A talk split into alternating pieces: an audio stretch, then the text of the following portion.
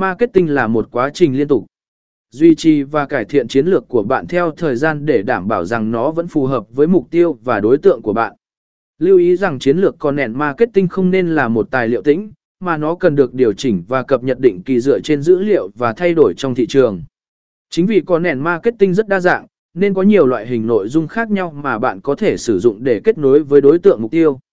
Dưới đây là một số loại hình nội dung phổ biến trong content marketing. Một bài viết blog,